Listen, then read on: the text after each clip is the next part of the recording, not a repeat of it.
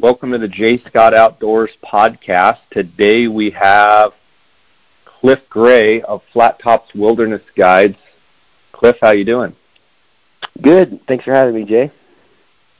Yeah, I look forward to having you on here. Uh, sounds like you got a little bit of the Colorado crud. Um, I know I was sick at the Western Hunting Expo, or, or afterwards, I should say, and um, you're up there, I know, in that uh, Gypsum, Colorado area, and sounds like you've got a little bit of the crud. Are you on the mend?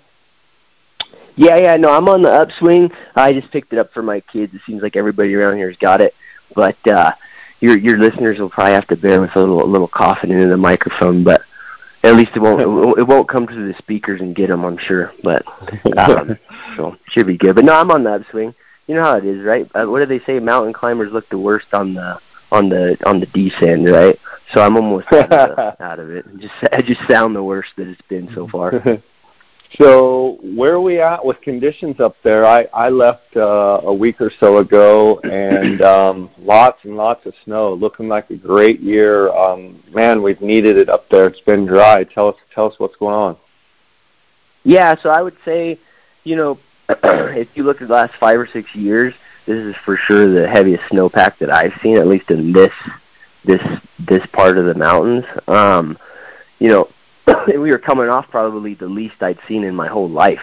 Uh, so you know, in 2018. So it's good. Like we for sure needed the water. Um, you know, the last like two or three weeks we've had big we've had big melt offs too. So I think the winter range is you know okay.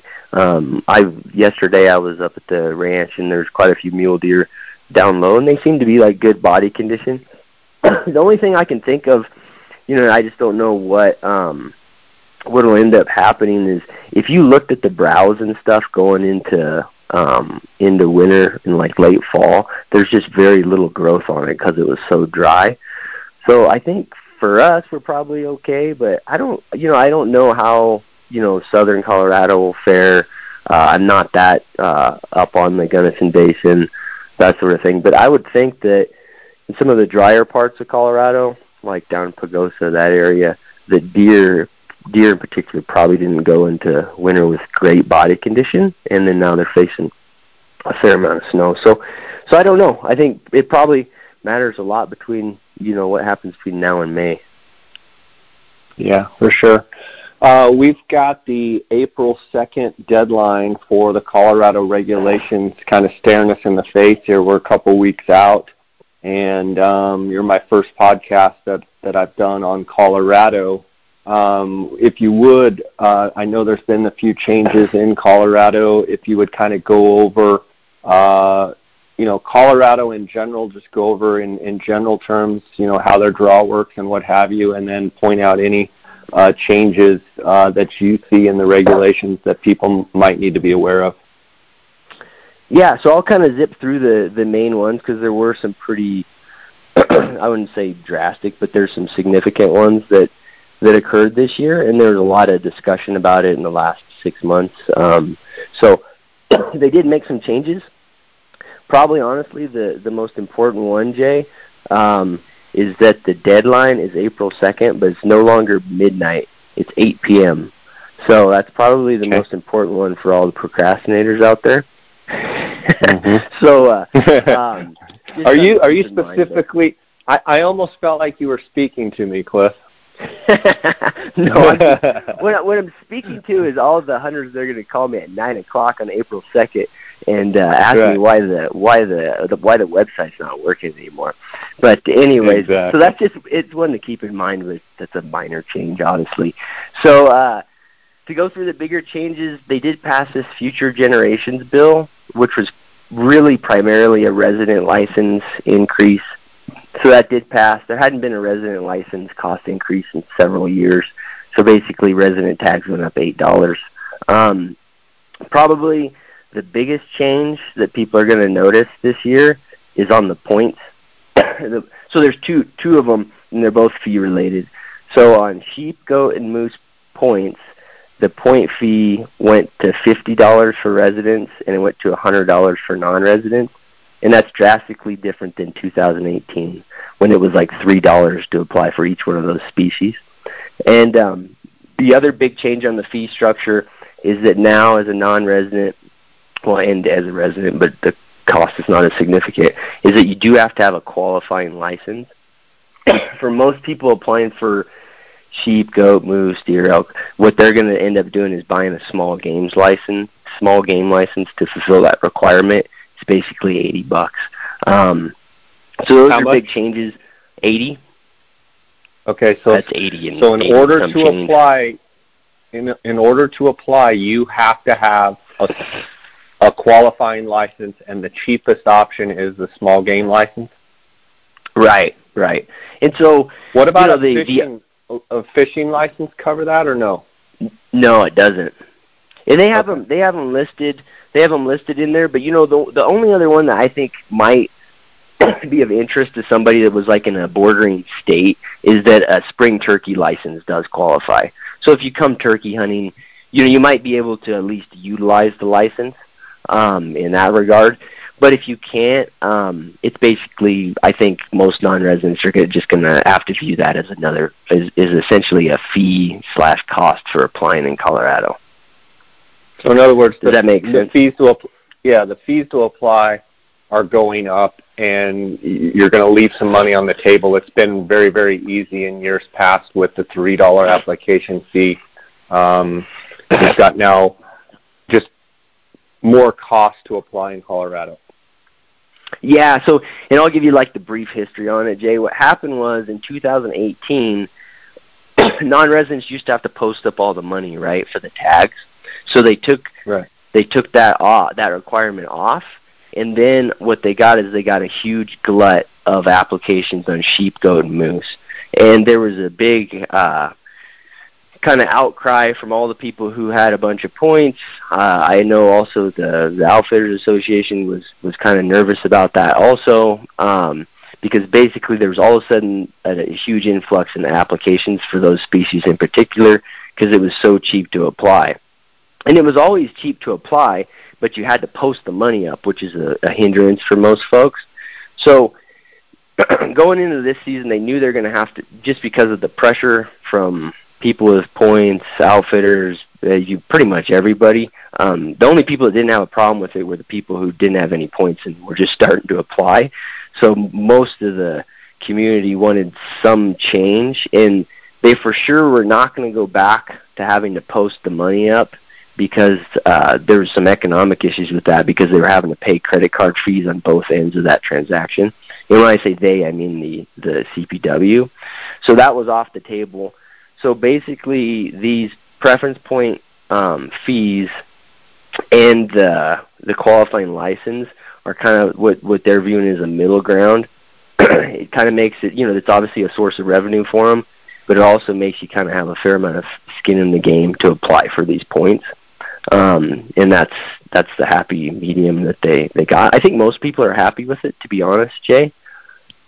but it is, you know, it kind of puts us more in line with the other states.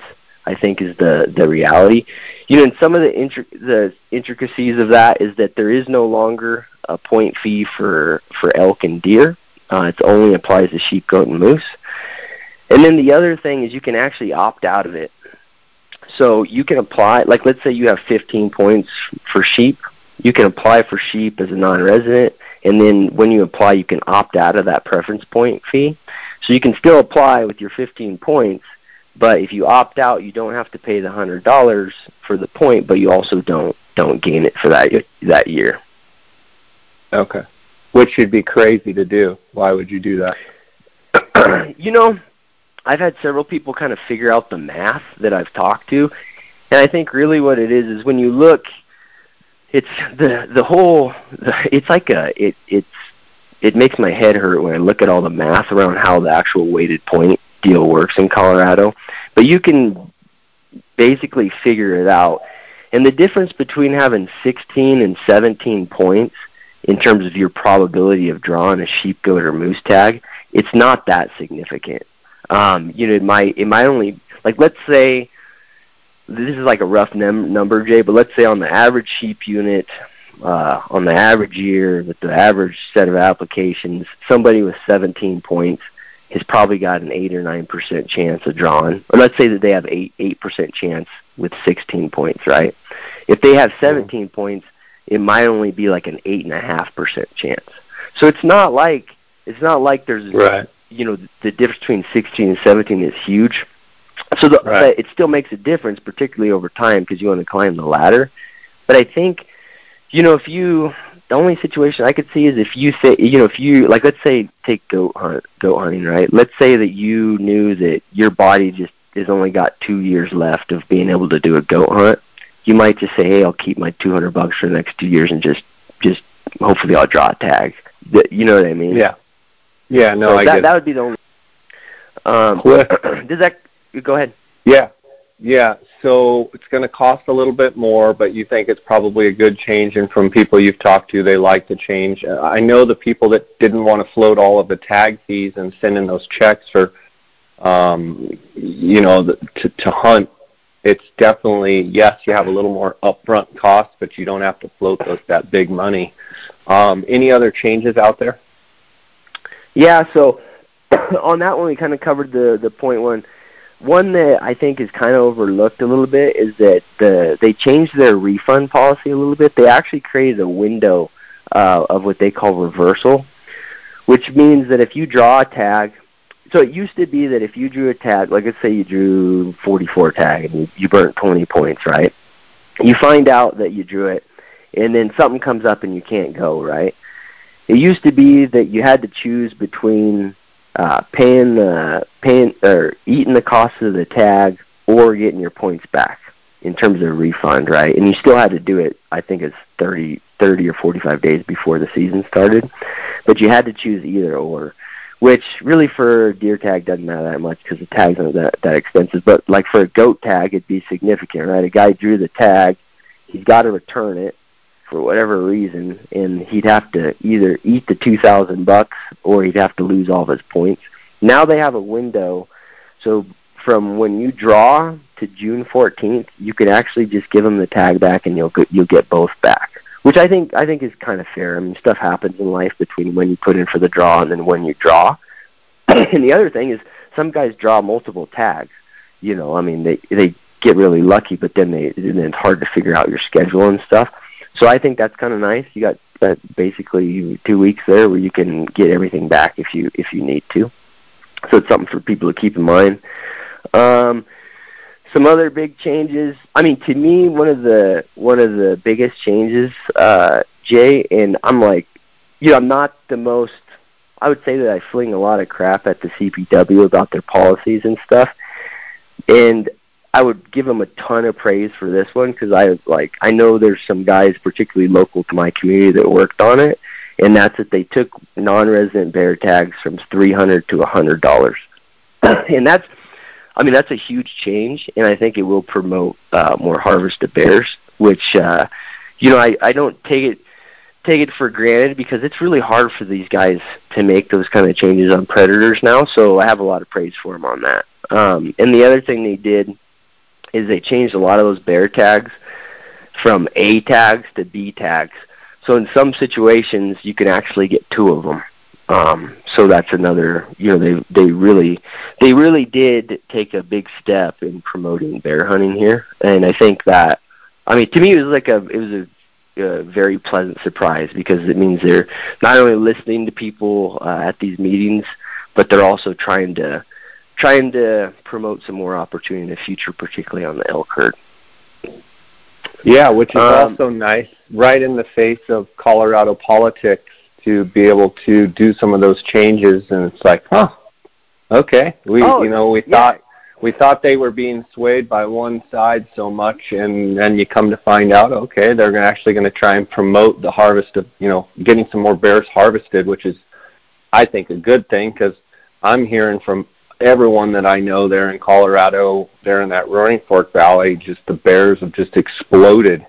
Um, actually, all over the state, I'm talking to people and they're just talking about bears, bears, bears. And uh, the reality is, those same bears, you know, the prized Colorado, you know, elk herd uh, is is being affected by those bears. So it it's uh, refreshing to see that they saw that as an issue and they addressed that and uh, allowed non-residents to pay a cheaper price. Number one, and um, the fact that I learned over there doing some research around the Odd Six Ranch, like yeah, you can get uh, two different licenses, and you know one of them being a List B license, and potentially have two bear tags in your pocket. Yeah, yeah. And matter of fact, actually over there, you have to look at it. Jay, I'm not. Uh, I have to look at the actual, but a lot of the private lands they actually moved to C, so you could actually have that. You could do that, and then you could hunt uh, public too on on another tag, so you could potentially have more than two. But either way, there's been they've really tried to open the availability of that, and I agree with all the points you said. I know we've talked about it before in the past, um, but I also realize like it's hard for these guys to do that. Like, believe me, on that change, somebody is taking some heat uh, within the CPW uh, from non-hunter oh, yeah. groups. So, uh, so I think, you know, I go to you go to these uh, meetings where everybody uh, has an opinion uh, on what the CPW is doing, and most of it is really about you know, I want my piece of the pie to be bigger than the outfitters, or I want my piece of pie to be bigger than non-residents, or blah blah blah. You know, a lot of like infighting slash divvying things up. This policy to me is really cool because it's really not about any of that. It's not like the the petty stuff about dividing stuff up. It's really about growing the whole pie.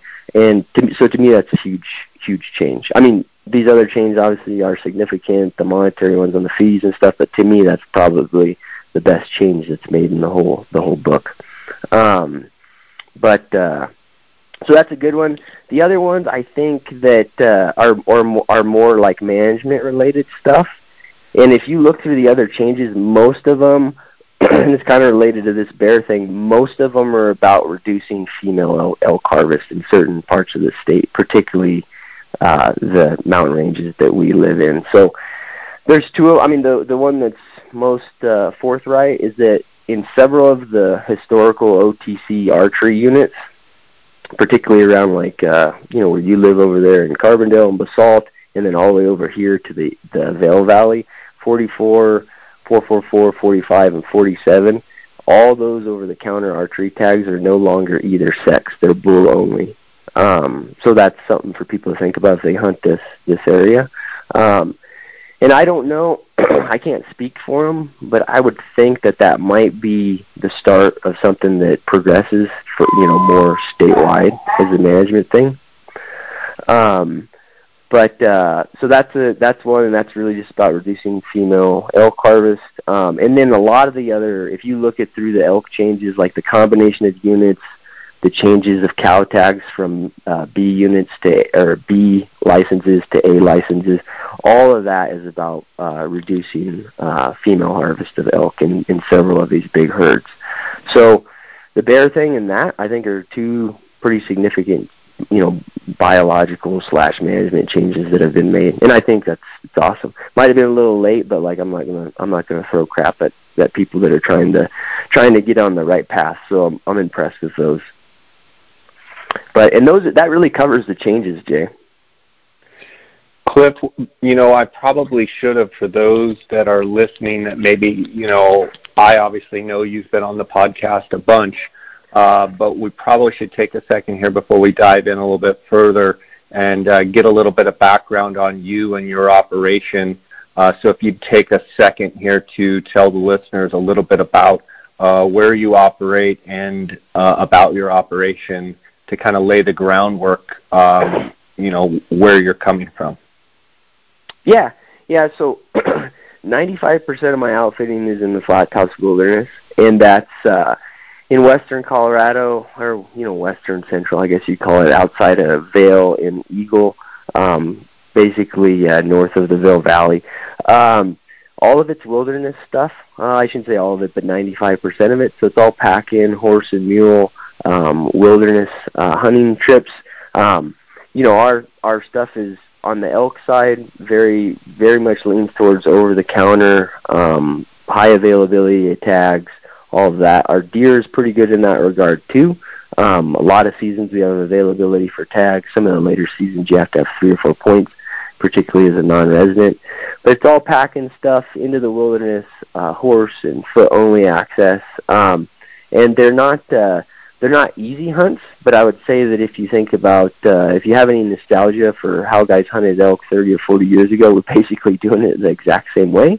Um, so uh, it's uh, it's that type of hunt. Um, I do do a little uh, little private land stuff late in the late seasons, um, but even then we still hunt a lot of the wilderness. We hunt from our lodge and we and we ride into the wilderness and hunt that same that same stuff.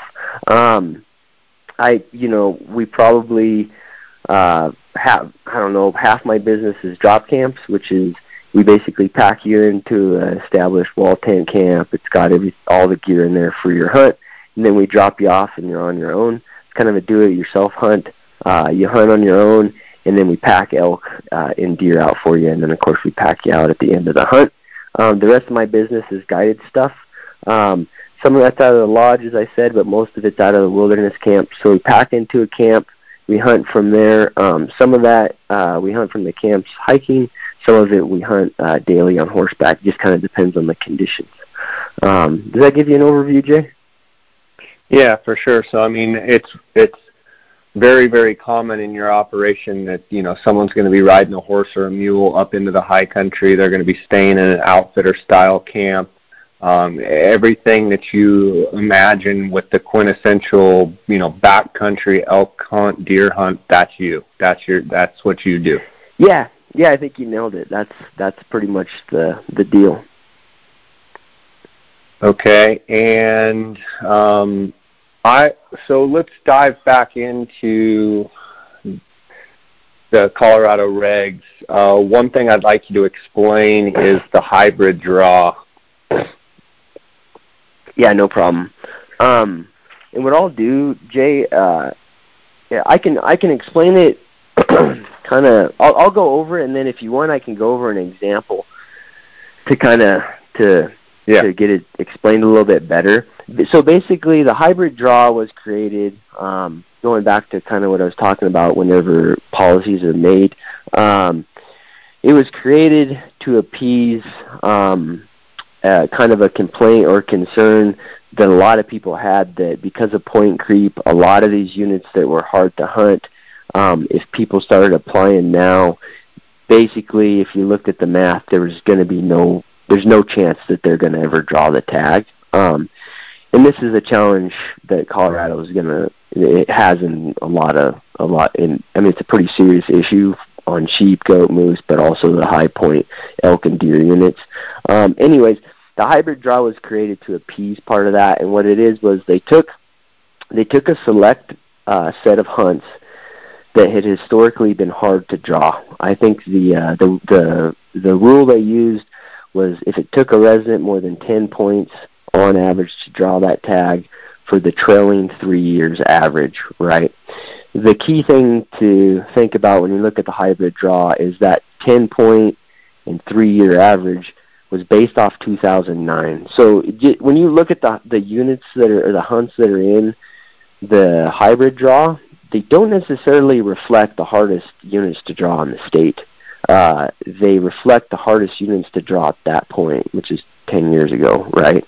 Um, mm-hmm. I don't know why they haven't changed that or why it hasn't been uh, those those hunts haven't changed very much. I I don't I couldn't tell you why that is. Um, and they may have changed a little bit, and I'm, I haven't been informed of it. But I, I, I can look at those units and tell you that particularly on deer, there's a bunch of very hard units to draw uh, that are not on that list. So it's just something for pe- people to keep in mind. They're they're very good units, but they're not necessarily always the best in Colorado. Um, so, anyways, they put this all these hunts on here that qualified. They're basically difficult hunts to draw and they said we're going to do we're going to take 20% of the tag allocation and we're basically going to make it random in the hybrid draw so you can still have a chance. The only uh, rule was you had to have at least five. You have to have at least five preference points to enter the hybrid draw, right?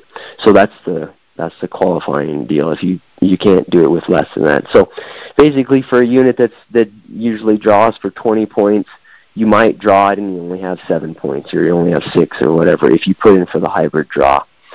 Um, the thing about the hybrid draw that is a little bit confusing, I think, is that it's really it really only uh, benefits residents. Um, when you look at the, I mean, technically the way the rules are set up, a non-resident could draw one uh, one of that that 20% allocation to the hy- hybrid draw, but but under almost all conditions they're not going to. And the reason is is that the hybrid draw when it was set up, it was contingent on that the it would not break the non-resident uh, 20% allocation, right? So what you have is usually so the hybrid draw is after excuse me the hybrid draw is after the normal preference point draw and on deer and elk uh, antelope uh, those draws are strictly preference points based right so what happens in that preference point uh, draw is non-residents are generally going to draw the tags before residents because they have more points when they put in for these high point units so if a unit has 10 tags, the 20% allocation to non-residents is going to be 20%. That's all. The hybrid draw can't pop it up above 20%. So what happens in all cases that I know of, I mean, it's basically a 100% scenario, is that a non the non-resident tags get drawn in the preference point draw, and then when those 20% tags go to the hybrid draw, the non-resident allocation is fulfilled. So really, the only people that are going to draw those the hybrid draw tags are residents. Does that make sense, Jay? Yeah. So yeah, in the go ahead. In the general draw, tell the listeners how the general draw works with the preference points. And Colorado is one of those states where you have to have a particular amount of points in order to draw that particular unit or you don't have a chance. In other words, there's it's not like Arizona where, you know, 5% go to random and 5% go to those with the most points. Colorado is a true preference point state where, you know, you have to have the the maximum allotted points for that unit or else you don't have a chance. Explain how that, you know, the, the general draw works and explain how, you know, the how you have your first choice, your second choice, third choice, to explain how that works. Right. So, to me, the best way to explain it, Jay, is they basically, so everybody applies for uh, this hunt, right? Like they a hunt code, right? And everybody has a certain amount of preference points for. Then we're talking about deer, elk, um, and antelope only, um, because sheep, goat, moose, we have a different system. But for those species, everybody lines up in front of the guy with the tags, and they have X amount of points, and they line up from the highest points to the lowest points, preference points, right? I'm just this is hypothetical. You don't actually do this, but this is how it yeah. works. They all line up. The first guy has the most points. The second guy has the next amount of points, etc. The guy, the person with the tags, is going to hand those tags out down the line until he runs out, right? So it's it's all strictly based on how many points you have for those species, right? Everybody, it's, and this is the first. Everybody that puts that as first choice, right? So they're going to go through all the first choice applicants with lined up according to the number of preference points they have, right? And then they're going to come back and do it with second choice the same way. Uh, if you well, you, it's basically random the, your second choice if you put in that. So for like, for instance, like my third season used to draw out like almost third season buck tag used to draw out almost perfectly at zero points, right? So basically, you know, everybody everybody that put it in as a first choice, even even if they didn't have any points, so you'd be in the very back of the line with your zero points, and then maybe people in the front would have two or three points, right? Well, they would give out the tags and they get all the way through that line. So everybody with the first choice would basically get a tag, right? But then when they got to the second the second uh, choice applicants for that hunt, there might be a hundred people, but they might have like one or two tags left. So it's basically random to the to that second to the second choice applicants, right? Um, if they didn't get through all that all the first choice line, then none of the second choice guys would draw. Does that make sense? Yeah, it makes perfect sense. And then explain how uh, I believe if you put your second choice uh, you can actually draw a tag, but it does not affect your preference points. Explain how that works. Yeah, so what you can do is, and this this occurs a lot, and it's, it's important for people to understand, particularly for people who who have accumulated points. A lot of the, I shouldn't say a lot, but there's quite a few hunts, and they tend to be hunts with poor access or something else that makes them makes them a difficult hunt. Uh, they don't necessarily have poor quality or anything. It just they're they're people don't have a preference for them as much because, for whatever reason.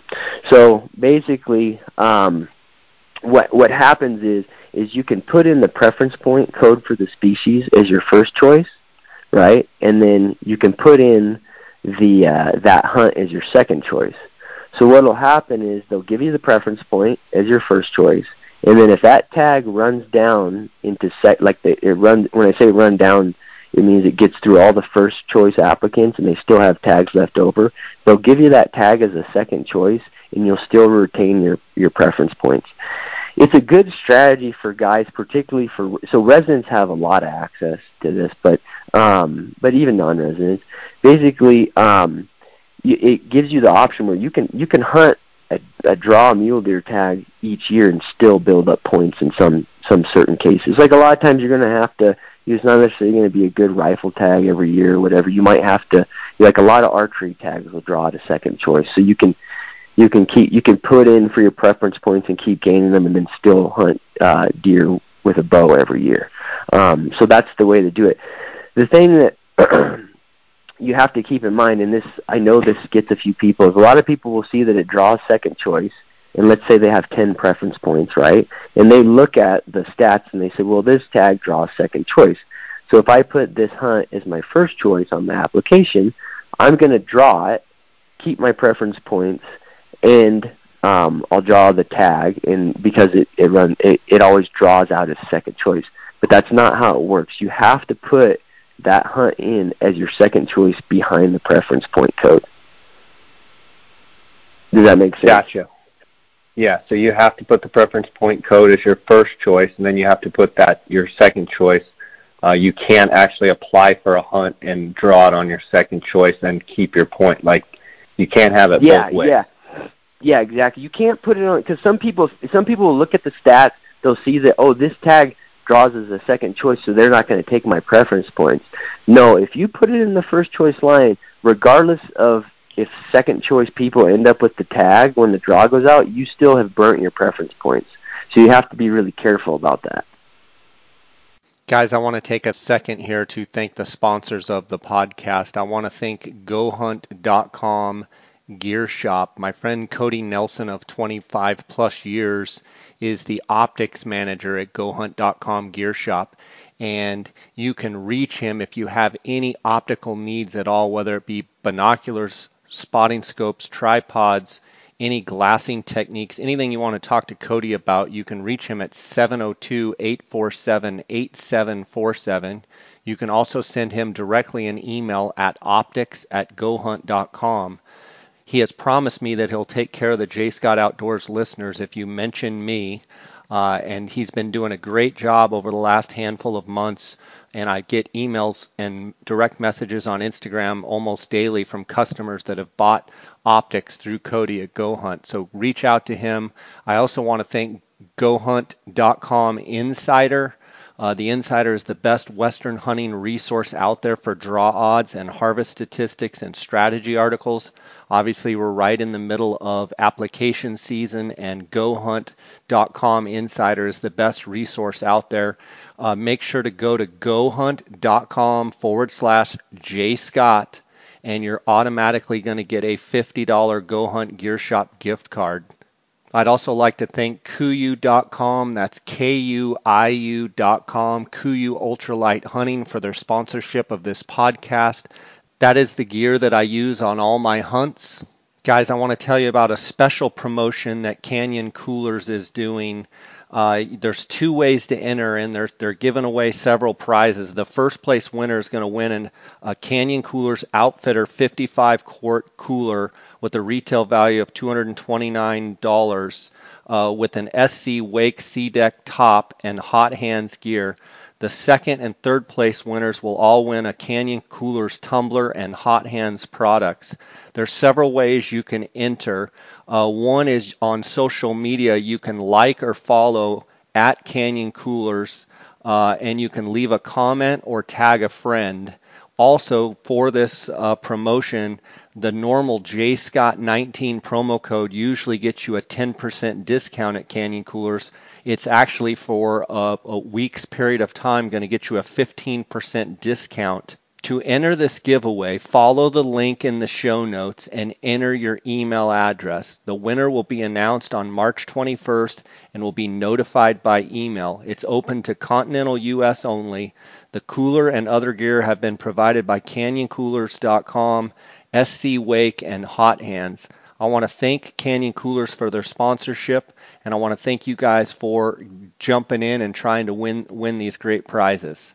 I also want to thank phoneskope.com and if you use the jscott19 promo code you're going to get a 10% discount and onxmaps.com if you use the jscott19 promo code you're going to get a 20% discount. onX is what I use on all my hunts to differentiate between private and public land.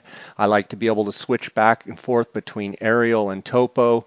Uh, they have a great breadcrumb feature, and it's basically replaced the handheld GPS. Cliff, let's talk a little bit about uh, the units that you hunt specifically and some of the hunts that you think coming up this year are going to be good ones, uh, and any particular areas or openings that you see uh, that you know if, if people want to hunt deer or elk, uh, you know they can call you and chat with you about. So let's kind of start with the units in the area that you hunt. Yeah, so the units that I hunt are 25, 26, 24, primarily 25. They're all flat tops units, and a lot of the tags are actually in the same hunt code. Um, but probably the the best season to me to hunt multiple species is third season, um, and we've talked about these hunts before. Um, they're combination hunts. You have to draw the deer tag, but there's probably 90, 95 percent chance you can draw that tag and that is one of those tags I kind of alluded to earlier that the reason it draws pretty easily is because the access, like a big majority of 25 is very difficult to hunt without horses, uh, and so it draws pretty easily because of that. Um, and so I do have some third season hunts open in the in the wilderness. In their combo hunts, you get the elk tag over the counter, and then you draw the deer tag. Um, you know, in a year, like I would say the last two years um, have been both ends of the spectrum. You know, in 2017, third season, it was it felt like it was you know summertime still, and then this last year we kind of had more of a typical snow accumulation and typical temperatures. A year like 2018 in my wilderness camp, I mean, very close to 100 percent 100% of people are going to harvest one one of those species, and then um, in a good year like last year, probably close to 70% of guys actually killed both. Um, so that's what you're so looking at. So are you telling me that you in your unit you can hunt? I mean, third season in Colorado is what everybody's after. Are you telling me that in you know it's an basically a 95 to 98. I'm looking on the Go Hunt Insider, and it says 98% chance to draw a third season hunt with you. Yeah, so that's correct. Um, and you know, there's a lot of units like. I mean, the the thing, the reason, like the problem with like 25 in particular on deer is that if you draw the tag and you either don't know the access points or you don't have a way to get in the you know the the wilderness, I mean, you're limiting yourself. You can only hunt like probably five ten percent of the unit, and then that you know that well let's say it's fifteen twenty percent of the unit. That percent of the unit is like you need to have onX maps because you need to be able to like know exactly where all the private property is and stuff. You know what I mean, Jay? So you're gonna find right. units like 25. The reason they draw easy, uh, easier on deer is because that the access is difficult. You know what I mean? You can't hunt the whole unit. It's not like a I mean, if you compare it to 44, you know, just across the highway, it's going to draw astronomically different. I mean, part of that is because they they don't put as many tags in there and they manage it for bigger deer. But another big part of it is you can drive you can drive around 85% of 44, um, and it's easy right. to get around. You know, so so yeah, a lot of talk about the quality of bucks. Like you know, with that being said, I mean, you guys are known for having some of the biggest bucks around. Talk about that and maybe some of the, you know, obviously on years where it's hot and dry, it can be a little tough. But you know, last year you had snows here and there, and and you know, pretty good deer hunting. Yeah, and we and we always do have uh, pretty good deer hunting. Um, our deer hunting, I mean, most of the most of the bucks we harvest throughout the season are going to be, you know, 150 inch deer up to 180 inch deer. But every year, like we kill one or two deer that are bigger than that, and we've had years where we've killed deer way bigger than that.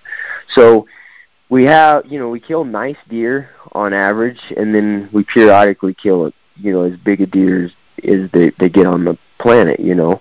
Um, so the thing is, is that uh, it's it's there's a there's a random element because it's the wilderness and the things can survive. You know, it's the same genetics. You know, 35, 25, 26, all that country. It's the exact same genetics that are across the highway in 44 that everybody talks about. The only thing is that for a buck to live to five and a half, six years old on the north side of the highway on 35, 25, 26, is he's got to be pretty lucky and sneaky and hide out a big proportion of his life, right? Whereas 44, there's mm-hmm. a lot lower harvest, so you just have a higher percentage of the bucks that get to that age class.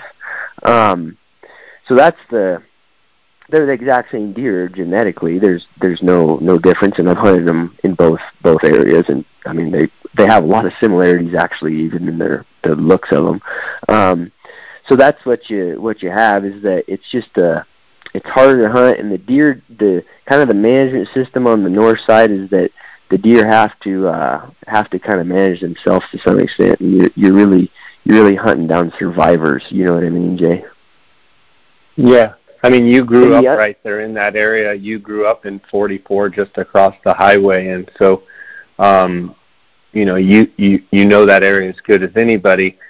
So you know it's still mind-boggling to me that you know you could have almost a hundred percent chance to have a third season buck tag in your pocket. You know, go elk hunting and have you know, I mean, almost every year you could get a third season buck tag in your pocket and have a chance. I mean, I've seen the pictures of over the years of some of the bucks. I mean, that one non-typical you guys shot there was unbelievable. Um, a few years back, I mean, it was well over 200 inches. Yeah, yeah, no, so that's a you know that's like a 200 and almost 30 inch deer, and so they show up. I mean, a lot of I think what I when it's taken me some. I'll be honest about this. Like I've learned over time, like seeing the deer we kill, and I've realized like particularly some of the really large deer. And anybody over here in 44 guys will tell you the same same thing. A lot of these really big deer, people never see them until they're dead. And what it is is that they uh, they're actually a lot more migratory than people think. Like I used to think that in a lot of this country, like I don't know, let's take 44. I used to think that the deer would just migrate up to the top of the drainages that run into the Vail Valley, right? Uh, these deer go. I mean, I know, and they they did some studies. It's been a long it's been a long time since they did them, but when they were putting in the the game fence on Highway 70, and then you know, at one point they were thinking about putting in a ski resort up Brush Creek in Eagle. When I was a little kid, it was actually on the ranch that that I spent part of my childhood on. They were going to develop that ranch into a ski resort, so they were doing all these studies on deer. Well, what they found is that these deer, you know, on the in the Eagle Valley slash Vail Valley there, they don't just go up into the drainages up on the the high elevation stuff and the Holy Cross and all that. Some of them do, but a lot of them go way past that you know, there could be deer down here, you know, in the subdivisions of Eagle that spend their summer, you know, over there close to Aspen. You know, um, so what I've learned is in these units, you got if you hunt them a while, particularly if you hunt them like early third, and then when that rut, the when the rut starts, they're kind of where they're going to end up being. But early third, late second, if you really pay attention where deer move on the corridors, you'll end up you'll see deer that don't live there, and you end up killing them. And I can tell you, if I'm being totally transparent about it, most of the really big deer that I've killed, yeah, I've never seen before. Um, you know, or maybe I saw them like a couple days before. You know what I mean? Um, so they're so there and go- they're there one day and gone the next. But what you're saying is, if you know where they travel through, going to their rutting grounds, you catch them and you know you and your guides kind of know those areas and you've paid attention to where those deer might be, but you've got to kill them when you see them. Oh yeah, yeah. And then it, in the the later you go in third, and then as you go in fourth, it's even more so the case. You when you see them, you got to decide if you want to kill it or not because you it's it's very there's just as good a chance tomorrow that deer has run off to another set of does or something. and so yeah. you have that dynamic. Third season, a lot of times they're just moving through to wherever they want to end up. But you know, uh, the one trick that I've used, and I, I you know, I, I haven't ever heard of much uh, other folks talking about it. But if you go to areas in Colorado or any of these western states when the green up in the spring starts, like just when the first green up in the high country starts going, the green grass is basically following the snow. Watch where those deer are headed up, and they they use the exact same spots to come back come back out in late fall.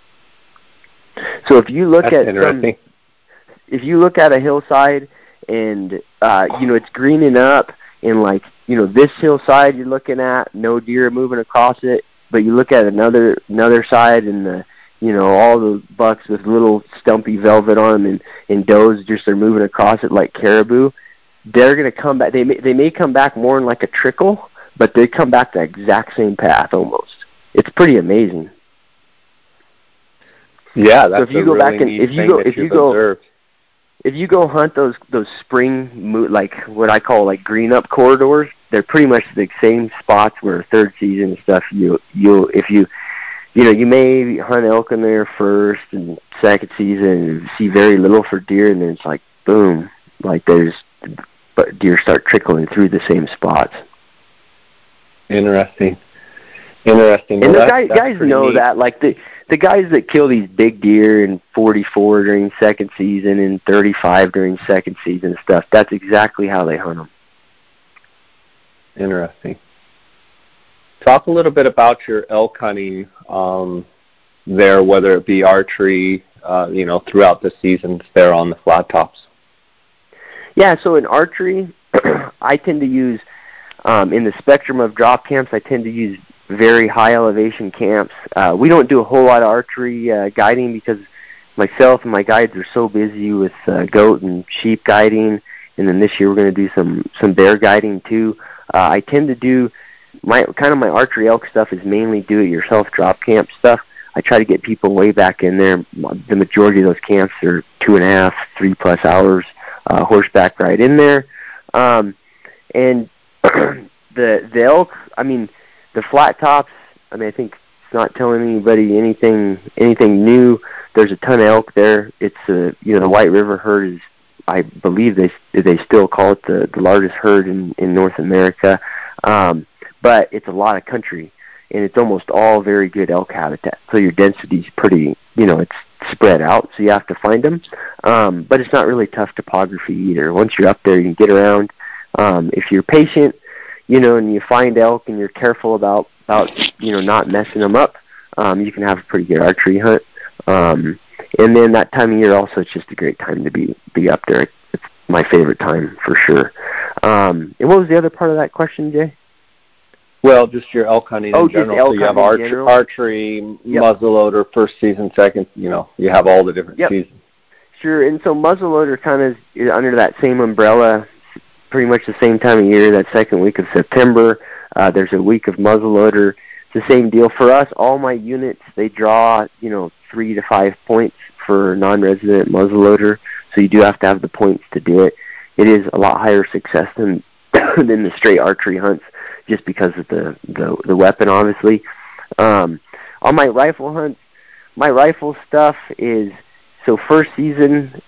I that season is usually there's not a whole lot of var- variance year to year. Um, you know, first season we usually don't have like elk moving accumulations on the top yet, so each year it's pretty much about about the about the same. Um, you're hunting a lot of country still because the elk are spread out, um, but it's a good time to be up there. Usually not fighting a ton of really extreme weather. Um, we still hunt the higher camps, so it's beautiful open country. Um, and it's elk only. So that one's pretty consistent year to year. You know, our guided stuff is going to be, you know, 65% success rate roughly. Our drop camps are going to be in that band of 40 to 55%. Um, and then as you go into second and third, it's really variable on on snow accumulation on the top. A year like uh, 2018, third and fourth season for my guided guys, I mean almost everybody shot at a bull, if not if not more than more than one. So, um, but in the polar opposite of that, you know, in a year like 2017, where all your country is still open, you don't have snow accumulation. Um, but now the elk have been hunted a fair amount. You know, second and third third season, you know, you can get you can get sub 50% success rate if it's just brutally dry. And those years are are the anomaly, but it's you know there's variability based on that. Just because that country there's so much that like it's just like a slinky in terms of how much um, um how much country the elk can be in. You know, the deer seem to always move the same every year. Yeah, the snow will move them quicker and earlier, but the elk, it's just just a matter of how much of the country's closed up with snow. Um, so that's what you find. Usually, fourth season, our elk are down, and I don't do a whole lot of hunting. I do, I do those guided out of our lodge. Um, and the success rate's generally pretty pretty darn high. Uh, but a guy's got to be willing to to ride every day and, and and hunt pretty hard. Just to be clear, your second and third season for elk's over the counter, correct? Yeah, so second and third season over the counter and fourth season is kind of like our third season deer tag. I mean, you're probably going to draw it, draw it, but it's no guarantee. You know, yeah. and then like the the I guess the other question on that is guys ask me about quality a lot on elk. Um, you know, all these these wilderness uh, units that are in the San Juans, the flat tops, all the big wilderness, they're going to be managed pretty similar. Um, so your average bull is going to be a five by five, um, that kind of bull you know, one out of, I mean, if I added up all the bulls we've killed in the last decade or whatever, you know, one out of ten, one out of 12 is going to be a 300, 315 inch bull. You know, a 325 inch bull, 330 inch bull is like a, is a, is a massive wilderness bull in Colorado. Uh, we do kill them, but it's not, it's not the norm. Um, and what you'll find, you know, we found this last year, Jay, like, and I think I we chatted about a little bit before is you have like in the wilder in the wilderness units your your elk in particular like the inventory like if you have years where the snow doesn't help guys kill them in the rifle season you'll get years where like your quality like all the bulls you kill are a year older because nobody you know the the harvest was so low the year before. So for 18 that was a year for us. We killed we killed way more bulls over 300 inches than you know, like right at that 300 inch mark uh, than we than we typically do, and then we killed a lot of just bigger, you know, a lot instead of killing a bunch of five by fives, we killed a lot of small sixes, stuff like that, and that's just a function of, you know, the just holdover bulls, you know. Do you think that this year, you know, with the success you had last year, do you think um, your quality will be back more to the average, you know, five points and the one year younger bull, or do you think there'll still be some of those holdover bulls? I well, I know there's still some of the holdover bulls because we, you know, we saw them particularly late when they're accumulating, and then the elk got down really low early this year because of the snow. So I saw them before they lost antlers, and they're still, you know, I'd say they're still above average. Um, but that's probably because not only did we have 17 was rough, I mean 16 was too, you know. So there's probably, you know, some to go. It's probably going to be a middle road. Would be my best guess. It's not going to be quality's not going to be as good as 18, but it's not. It's going to be above average if you look at it over the last 10 years or whatever, because there's still a bunch of bulls that have been able to grow up. Have you seen all of your deer and all of your elk? Um, has everything across the board drop their antlers, or are you still seeing sporadic uh, bucks and bulls carrying? Yeah, some bulls still have them. The, all the deer I've seen have lost them. Okay. Okay. Um, let's talk about uh, sheep and goat. Um, I know you love both of those. Talk a little bit about uh, the amount of guiding you do in some of the areas and what have you. Yeah, so I think uh, between myself and a couple of my guides, we do uh, six to nine of those a year. Um, it's tilted toward goats for sure. I think the last three or four years we've done five goat hunts or so at least a year. Um, you know, talking specific units, uh, you know, the main the main ones that I'm familiar with are going to be the ones on the Collegiates um, that I guide for. I guide um, for a friend over there, and then um, G12 in the maroon bells is going to be one significant for people looking at the draw because there's so many tags in there, and then 13 kind of between the collegiate units and then um, the maroon bells stuff on Independence Pass there. So um, all the units that are like G2, G3, um, uh, G13. I mean, the other one we'll talk about is G6, which is kind of it's over here at a Vail, but it's kind of on its own. Um, the collegiate units, there's not a lot of change in them. Those are all those are all really good hunts. G2 and G13 in particular. Um, in terms of how goat hunts go, they're all going to be physical, you know, Jay. But those two hunts, you know, like, are probably the least physical of the of the goat hunts that, that at least I do, and that's because you can get a lot of the elevation on four wheel drive roads. There's big, big Jeep, you know, Jeep uh, uh, road system over there, so you can get up and at least get some of the elevation behind you. You can glass from the road a lot of the time, stuff like that. So, but those units also draw very difficult. G2 I know doesn't have any uh, non-resident tags, and then G13 is probably going to draw the I, close to the hardest goat tag for a non-resident, but there's there's quite a few tags in there. So um, that's on that end. G12, that one's been changing a lot. Um, you spend some time in the Maroon Bells, right? You know, around Maroon Lake over to Crested Butte. Yeah, in the summer hiking. Mm-hmm. Yeah, so I mean that's I mean I can't I can't imagine there's anywhere uh maybe prettier on earth, but uh well maybe maybe some of the stuff you went up in the Northwest Territories, right? Yeah, I mean, like but it's pretty hard to it's pretty hard to beat that Maroon Bells, man. It's you know, especially yeah. with the wildflowers and stuff. It's a it's an incredible place for sure. Yeah, it's a stunning place to hunt. Um, but uh, they, you know, the the management strategy there in the last three or four years has been to reduce the goat population pretty pretty heavily.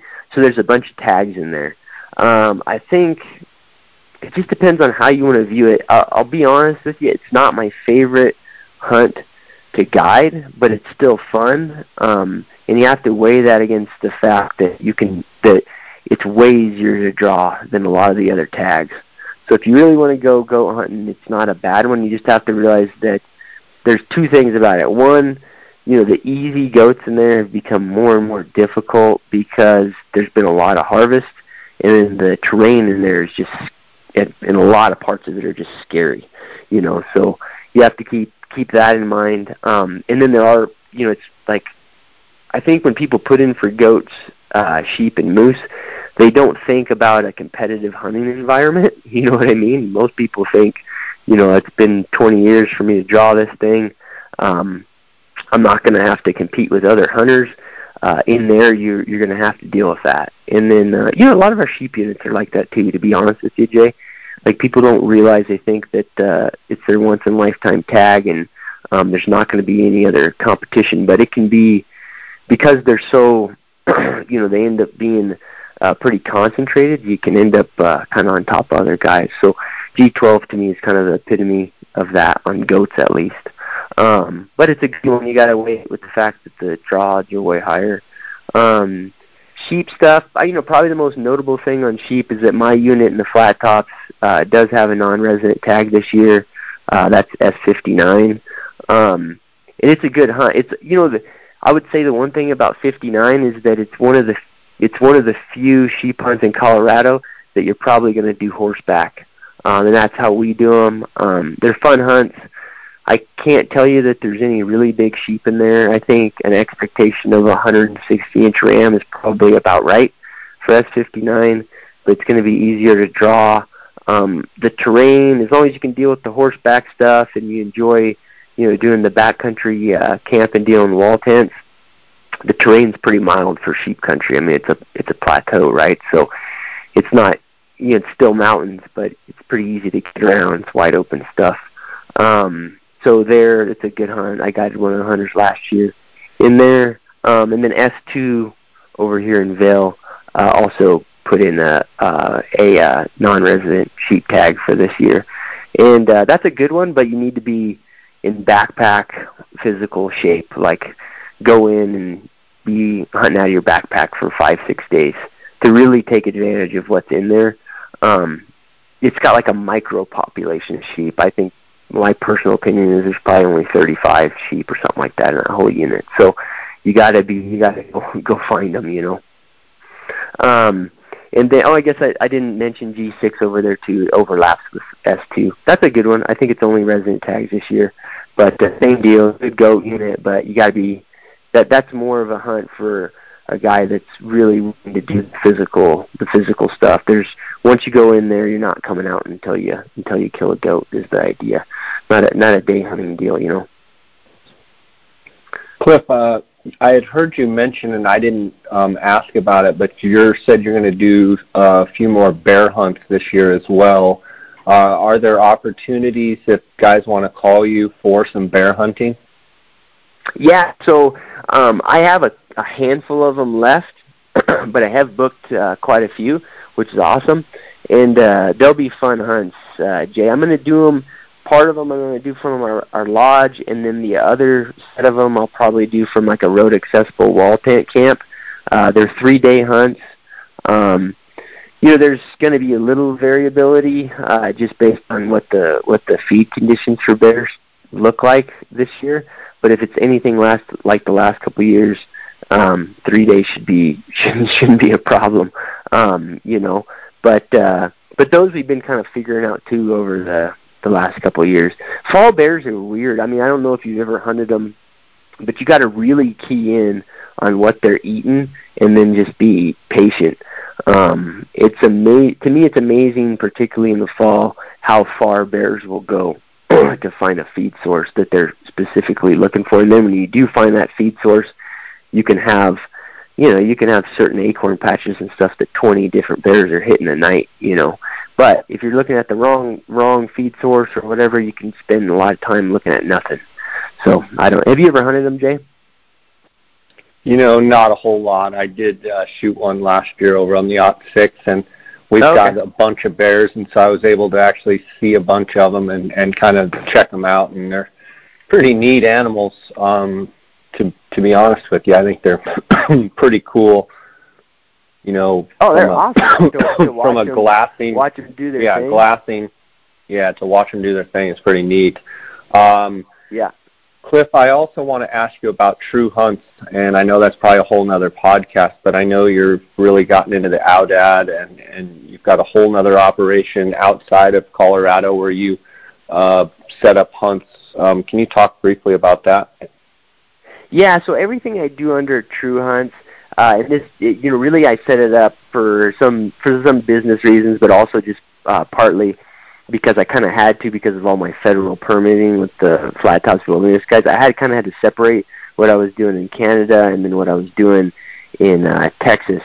So um, the majority of that business is the aoudad hunting and then uh, bear hunting in Canada. Um, some of that I do do on a booking basis, but I always try to be there um, for most of those hunts. So for instance, instance like the aoudad hunts, uh, I got back. I guess now it's been three weeks, but I went down to you know northern West Texas, uh, and I was down there for for three weeks, and we did a bunch of aoudad hunts. And I guide some of those, and then I try to work with the the best guys I can find. Uh, particularly on aoudad, it's all about where you know the ranches, how they're managed, all that. It's very similar probably to to how your Coues deer hunting is set up, right? I mean, your location makes a huge difference. Um, Aoudad are Aoudad are a fun hunt, and the great thing about them, from my perspective, is that they're they're in the off season from like all the deer, elk, all of that stuff. Um, and uh, they're just a new a new species, but it really matters where you're going. There, that's probably a hunt, like particularly if you're wanting to kill big ones, which that's most people who are hunting aoudad. That's a that's a huge factor. Um, it makes a huge difference which ranches you're hunting um, and how they've been managed, all the, how they manage predators on those ranches. All of that makes it makes a huge difference.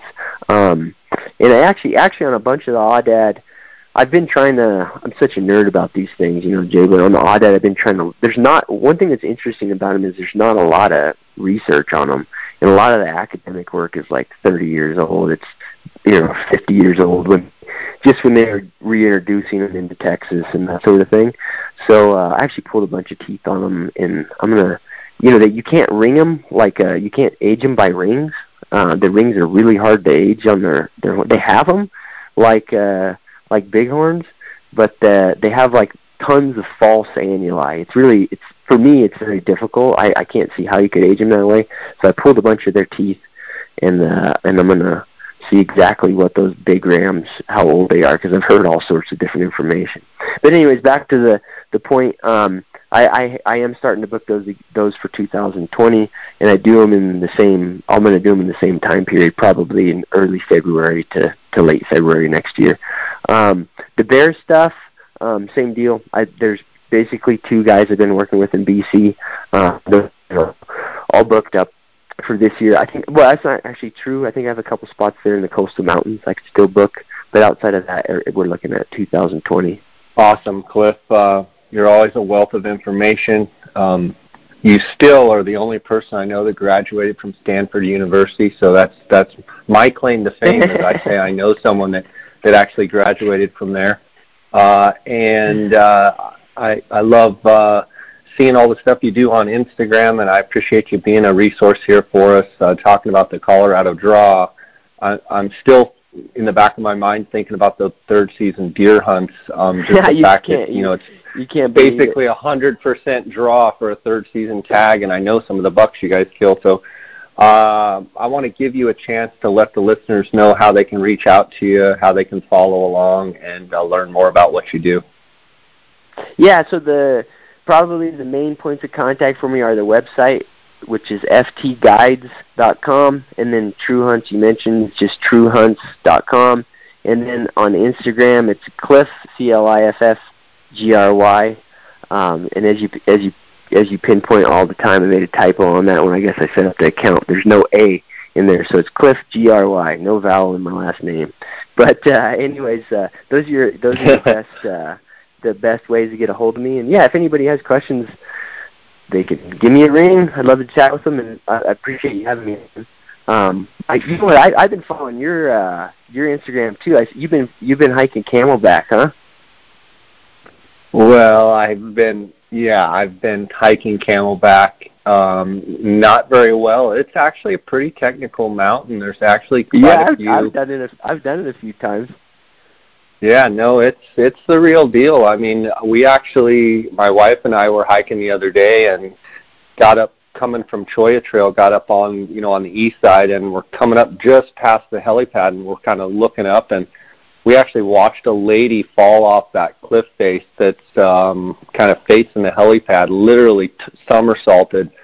Uh, she had trekking poles, and you know I don't know what happened, but she went he- literally head first and rolled probably 25 feet down that thing. And man i scurried up there as fast as i could to see you know what was going to be left of her. And her husband was there and she was from out of state and really shook up. And um yeah okay. It'll get your attention. Yeah she was okay. She was banged up. Um she did they didn't have to helicopter her out. But uh she was banged up and bleeding and what have you. But um, yeah, it's uh, we've got some great hiking around. Um, you know, in the McDowell, Camelback, uh, you know, Squaw Peak. Uh, there's there's some really good uh, urban hiking trails around. But Camelback's definitely one of the more technical ones with some of those rock faces and stuff. But uh, yeah, that's a yeah. good exercise.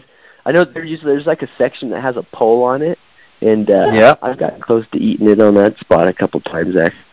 But uh, yeah, but yeah, no. Well, you you Colorado you Colorado boys could do that in your sleep, but uh, yeah, it's nice to have those places to be able to hike around, and um, uh, it'll be good to see you when I get back up there this summer and uh, do some fishing. I'll have to uh, come by and uh, uh, take you to lunch or something. But it's always great having you on the podcast. I appreciate what you do, and uh, encourage the listeners to reach out to Cliff if you got any questions about uh, Flat Tops Wilderness Guides and anything else that we discussed today. So, um, take care, buddy. Okay.